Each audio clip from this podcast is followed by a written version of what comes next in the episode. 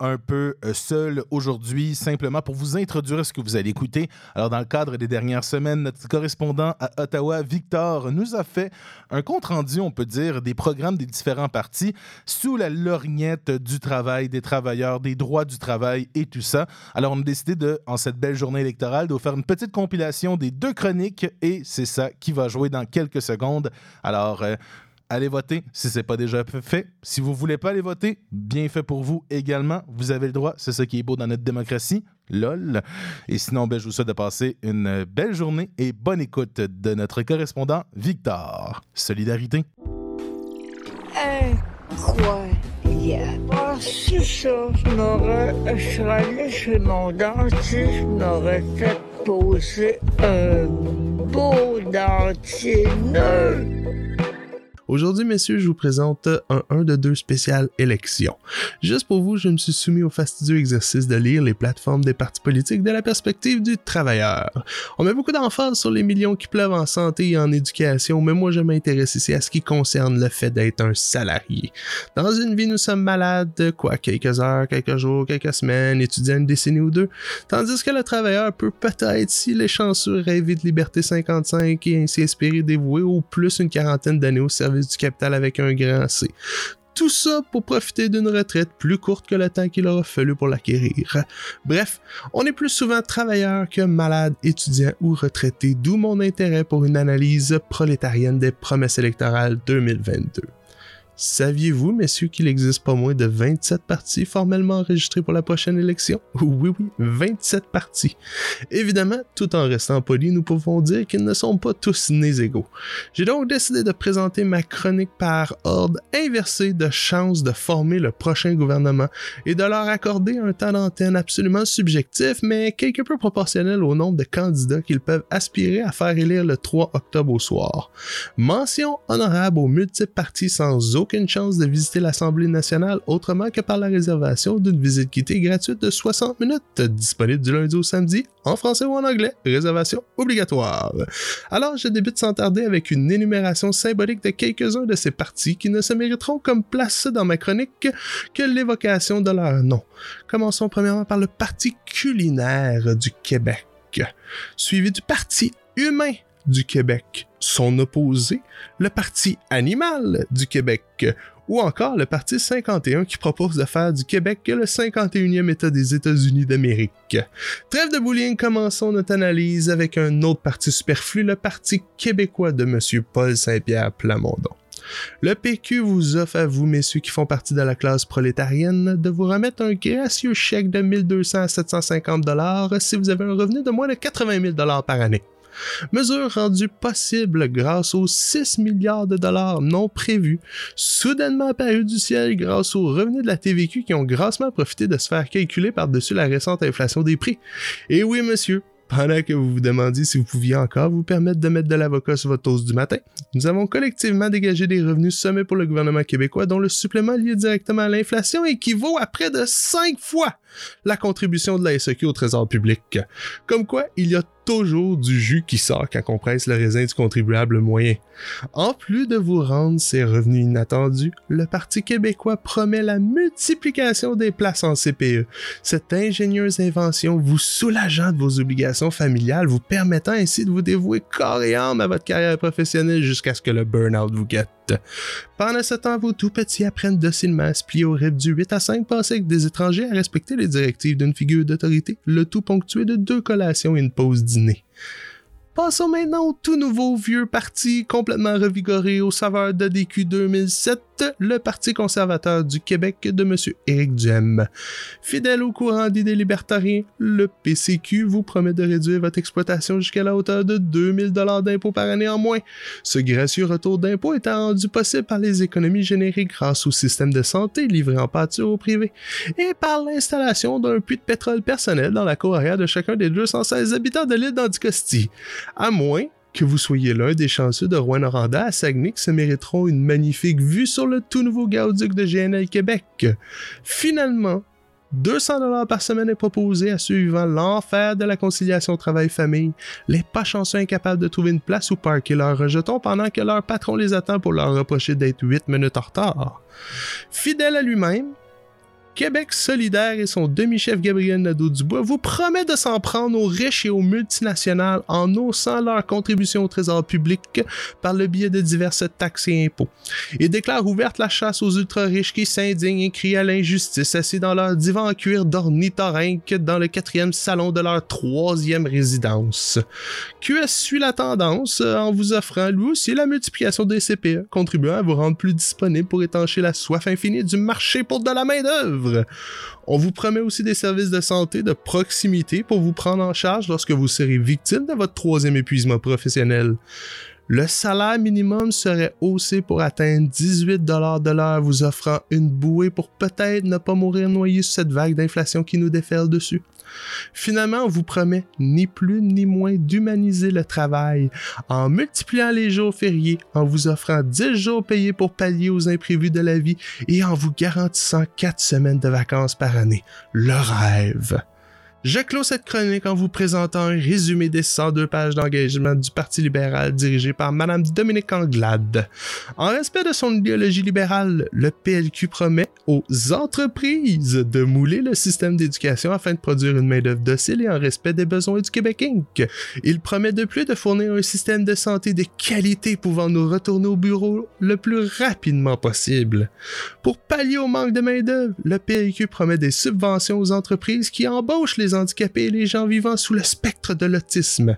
Il promet de récompenser les vieux qui repoussent leur retraite et les entreprises qui volent de la main-d'œuvre dans d'autres pays. Bref, le travailleur est ici vu dans sa commodité la plus pure au service du capital. Au mieux, on lui fait miroiter des bases d'impôts imprécises tel un mirage.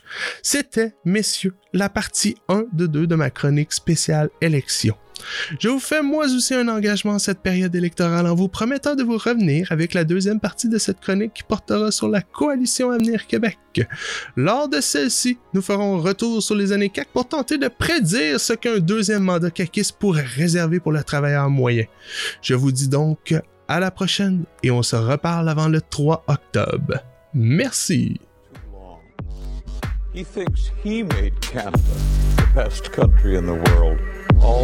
Himself.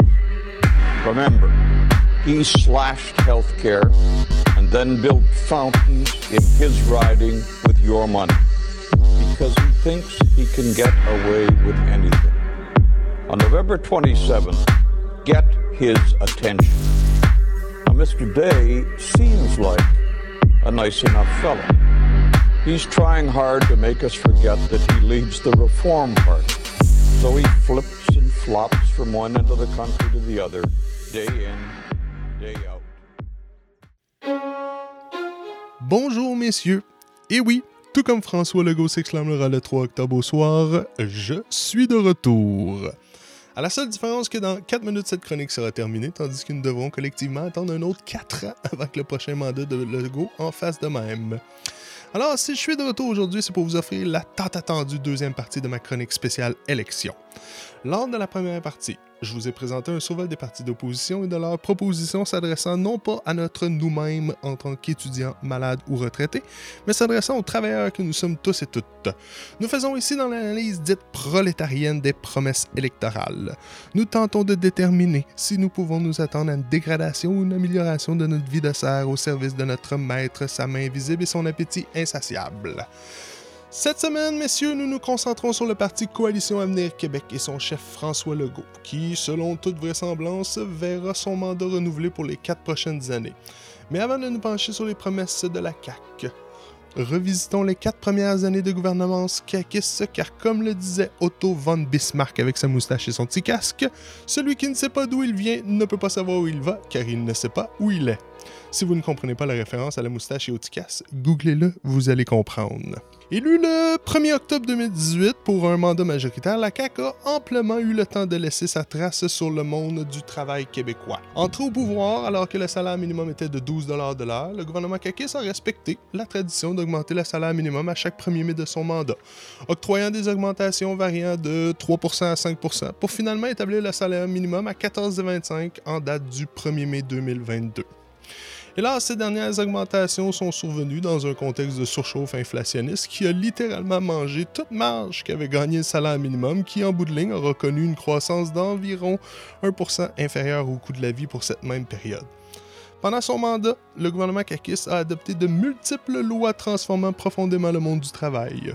Mentionnons entre autres sa modernisation du régime de santé et sécurité au travail, transformation qui repose sur l'idée que si Aujourd'hui, il n'y a presque plus d'accidents du travail. C'est donc que la prévention en santé et sécurité est rendue superflue et non nécessaire. Ce n'est certainement pas parce qu'on avait un bon régime qu'il y a eu réduction des accidents au travail. Non, non, non, non.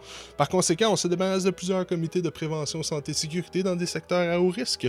Transformation qui vise aussi à réduire au silence l'opinion de votre médecin traitant pour lui substituer l'opinion d'un médecin bureaucrate, expert de la défense des intérêts de l'employeur qui, conjointement avec la CNSST, a maintenant le pouvoir de forcer votre retour au travail au nom de la réadaptation. Mais au moins, au moins, cette modernisation, monsieur, aura permis de sauver 4 milliards de dollars en 10 ans sur le dos des accidentés du travail qui se buteront maintenant aux portes closes du régime d'indemnisation et de remplacement de revenus. Il a aussi adopté une nouvelle mouture de la loi sur l'équité salariale qui prévoit plus de transparence, plus de participation ouvrière, un processus de plainte simplifié et des rétroactions sur une plus longue période. Mais n'allez pas croire que le gouvernement caquiste a été pris d'un soudain élan de générosité envers la classe ouvrière. Non, non, cette mise à jour est en fait la résultante d'un ordre de la Cour suprême qui a rendu un jugement cinglant vis-à-vis la première version de la loi adoptée sous le gouvernement libéral.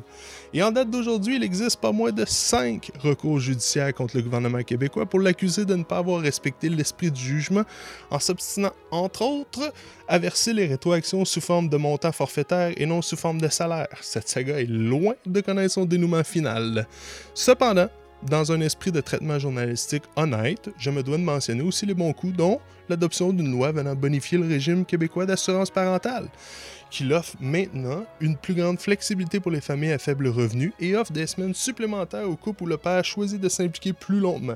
Fin de bons coups.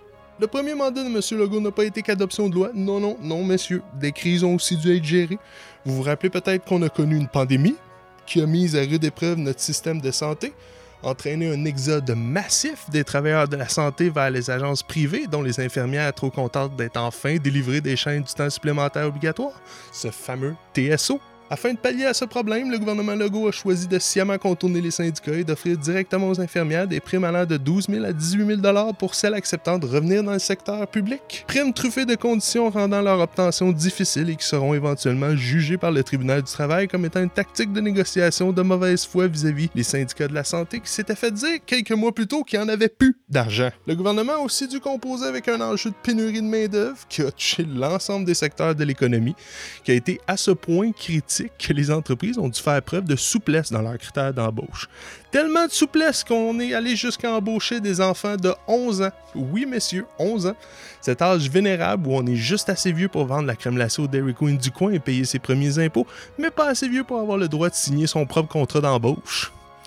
Cessons de vivre dans le passé tournons-nous vers ce, qui ce que nous réserve le futur.